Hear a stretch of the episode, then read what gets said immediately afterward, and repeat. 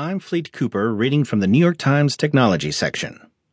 Organizing Your Thoughts with Note Taking Apps by Kit Eaton. Many of us use our phones to jot down notes, whether we're in a class, at an interview, or trying to remember a shopping list. And many apps are available to help. One fabulous option for both students and professionals is NoteShelf. The app functions as a library of notebooks, letting you create a